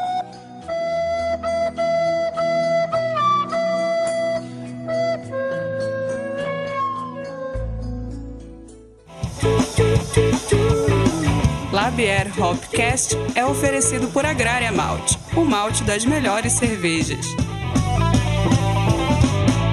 Prussia Bier, conectando pessoas através do diálogo e da cerveja.